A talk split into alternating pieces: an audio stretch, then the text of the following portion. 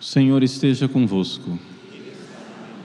Proclamação do Evangelho de Jesus Cristo segundo João.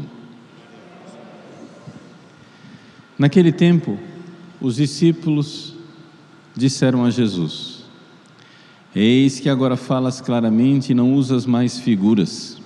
Agora sabemos e conhecemos tudo o que não precisas que ninguém te interrogue. Por isso cremos que viesses da parte de Deus. Jesus respondeu: Credes agora? Eis que vem a hora e já chegou em que vos dispersareis, cada um para o seu lado, e me deixareis só. Mas eu não estou só, porque o Pai está comigo. Disse-vos estas coisas para que tenhas paz em mim. No mundo tereis tribulações, mas tende coragem eu venci o mundo. Palavra da salvação.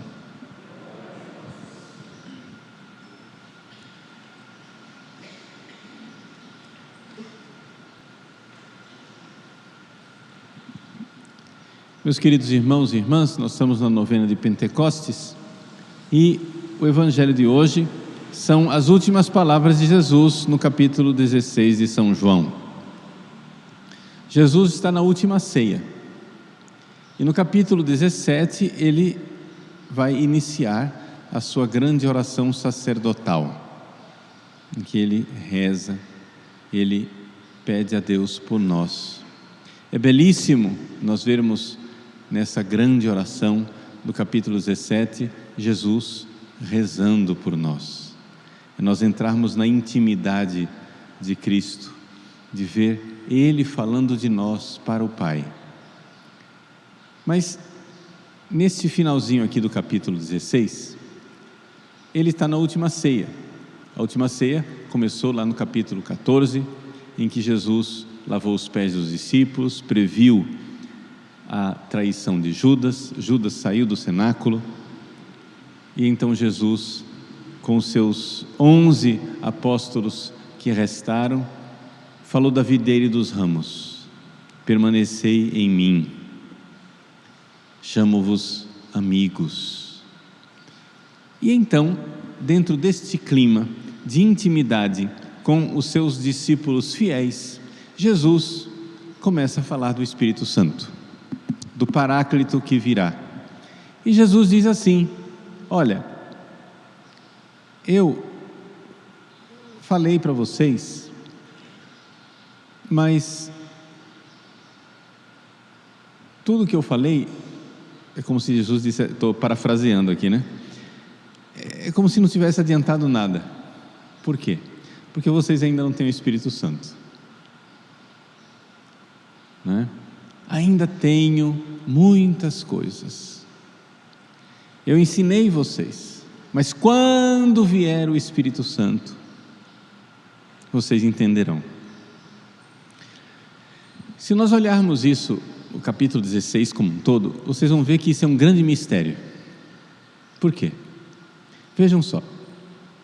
Nós temos aqui, diante de nós, o mais perfeito mestre, o mais perfeito pedagogo, o professor que ninguém poderia desejar um melhor: Jesus.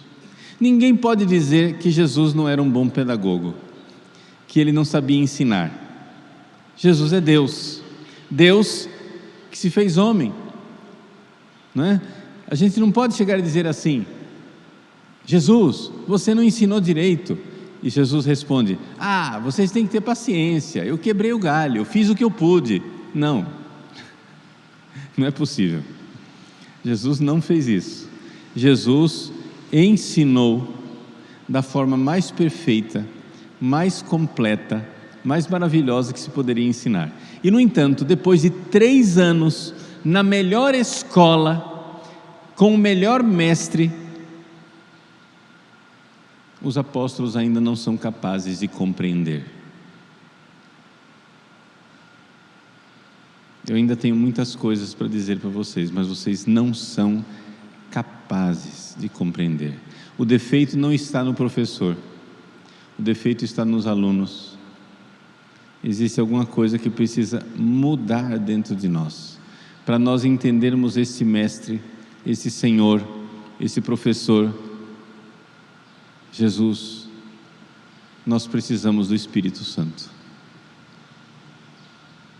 O Espírito Santo é aquele que vem para realizar uma modificação dentro de nós. Ele é o Spiritus Creator. O Espírito Criador. Vinde Espírito Criador. Lá no início da criação, o livro do Gênesis diz assim: No princípio criou Deus o céu e a terra. E a terra estava vácua e vazia, e o Espírito de Deus pairava sobre as águas. O que quer dizer isso? Quer dizer que existe um caos que o Espírito Santo precisa colocar em ordem. Se o Espírito de Deus não vier sobre esta terra vácua e vazia, sobre esse caos, as coisas não ficam ordenadas. Nós temos um caos dentro de nós. Nós precisamos do Espírito Santo. Deus quer nos ensinar.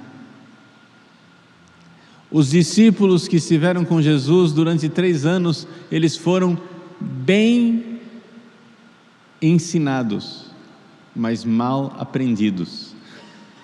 E Jesus está aqui atestando que ele está perfeitamente consciente disso. O Evangelho de hoje é isso. Jesus disse: Ó, o Espírito Santo vai ter que vir, vocês não entenderam nada ainda, etc, etc. Mas os apóstolos, como todo aluno, desculpa o palavreado, né? Como todo aluno burro, o aluno burro é aquele que acha que sabe. ele está convencido que ele sabe. O professor está querendo ensinar, já sei, já sei, já sei. E os alunos aqui dizem: agora sabemos que conheces tudo, agora nós cremos, agora sim, é verdade, pronto, não precisa de mais nada. Jesus, agora nós somos alunos nota 10, já cremos. Jesus olha para a cara deles e diz: Credes agora? Se Jesus fosse cuiabano, ele diria: Agora de onde? De jeito nenhum.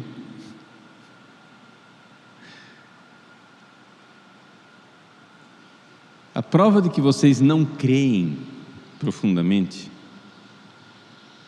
é que vai vir a provação do mundo.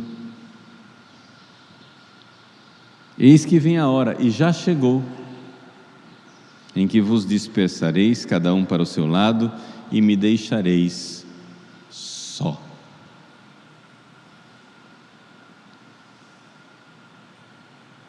Não vai dar certo. Sem o Espírito Santo não vai dar certo. Meus queridos, Jesus, Mestre e Senhor, três anos. A solução não está somente no Mestre, está no fato de que é necessário fazer uma modificação nos discípulos, uma criação o Espírito Criador precisa transformar este caos que está dentro de nós. Nós precisamos nos dispor a uma transformação que só o Espírito Santo pode fazer.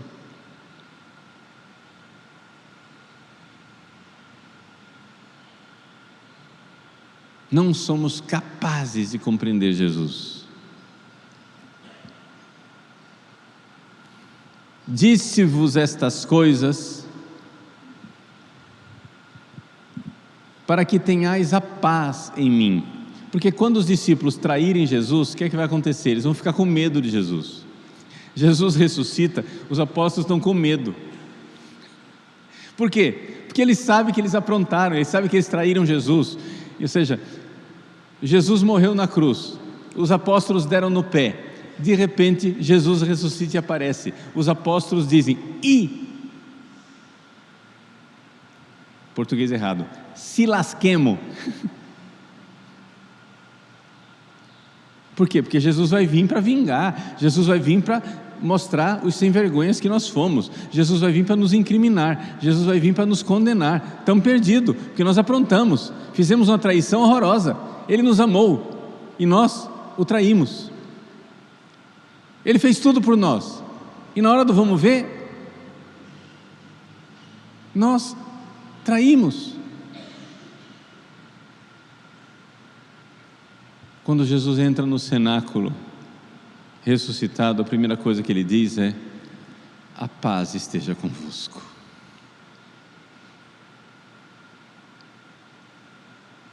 Tem vários sentidos essa frase, mas uma, um dos sentidos importantes dessa frase é não se inquiete o vosso coração. Eu não vim aqui para condenar. Você traiu Deus? Quanta gente chega e diz assim, no confessionário a gente às vezes experimenta isso. Padre, eu não mereço perdão, porque essas pessoas que fazem pecados, elas não sabem das coisas, mas eu sabia perfeitamente. Eu sabia de tudo, Padre, e no entanto eu traí Jesus. Eu não mereço perdão. Pois é, os apóstolos também não. Os apóstolos ficaram três anos com Jesus, na intimidade. Chamo-vos amigos.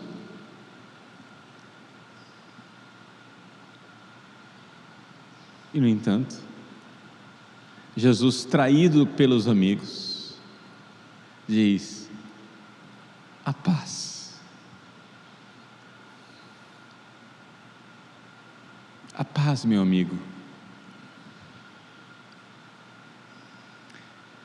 Eu tenho certeza que a traição dos apóstolos doeu mais no coração de Jesus do que as chicotadas dos soldados de Pilatos.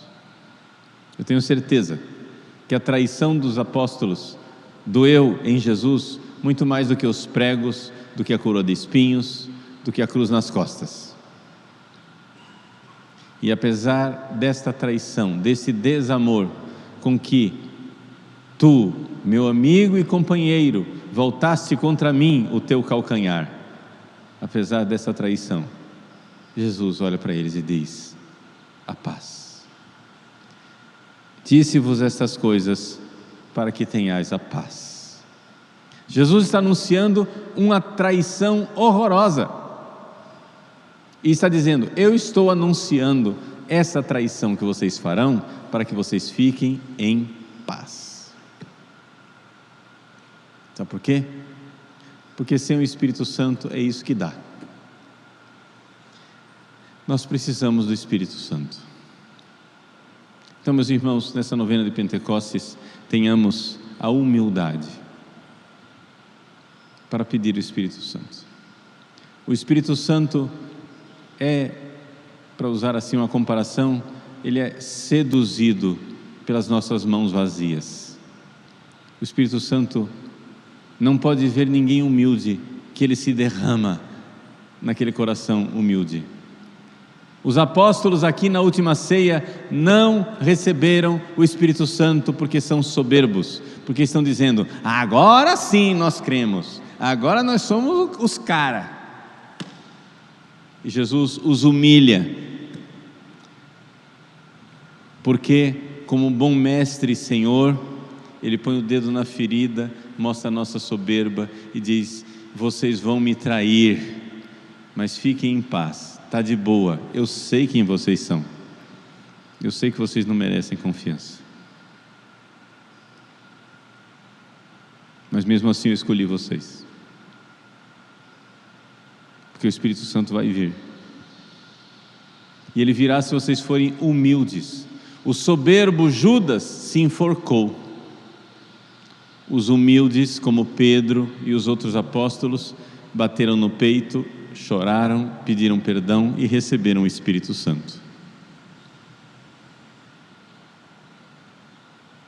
Nós precisamos do Espírito Santo. E o caminho para recebermos o Espírito Santo é esta humildade. Humilhai-vos debaixo da poderosa mão de Deus. Lançai sobre ele as vossas preocupações. Ele tem cuidado de vós. Seja humilde, seja pequeno, menos, menos. Amanhã é dia 31 de maio e, além de ser visitação do Senhor, se celebra o aniversário de um fenômeno extraordinário de Pentecostes, que aconteceu com um santo chamado São Filipe Neri. Quando São Filipe Neri era leigo, tinha 29 anos de idade, nas catacumbas de São Sebastião, um dia, vigília de Pentecostes, 31 de maio, ele rezando, ele viu uma bola de fogo. E essa bola de fogo entrou pela boca dele e foi até o seu coração. E o coração de São Filipe Neri aumentou de tamanho, ardendo de amor. E a prova de que ele aumentou de tamanho é que quebrou duas costelas.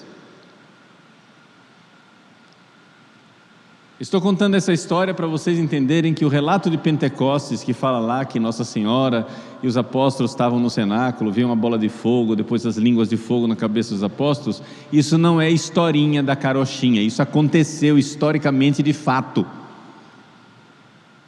Aconteceu com São Filipe Neri algo semelhante. São Filipe Neri, meus queridos, isso é certeza que aconteceu, sabe por quê? Porque inúmeras e incontestáveis testemunhas diziam: tem alguma coisa diferente no coração de São Filipe Neri. Eles viam a deformação. São Filipe Neri, durante toda a sua vida, ele sentia um calor enorme no peito. Ele tinha dificuldade ele chegou, tem inclusive uma dispensa do Papa, porque o Papa passou uma lei que os padres naquela época tinham para atender a confissão, tinham que usar sobrepeliz. São Filipe Neri, que, que sentia muito calor, disse para o Papa, Santidade, eu não consigo pôr mais um pedaço de pano na minha, em cima do meu couro. Tanto que São Filipe Neri modificou as casulas, ele mandou cortar os lados, porque ele sentia muito calor.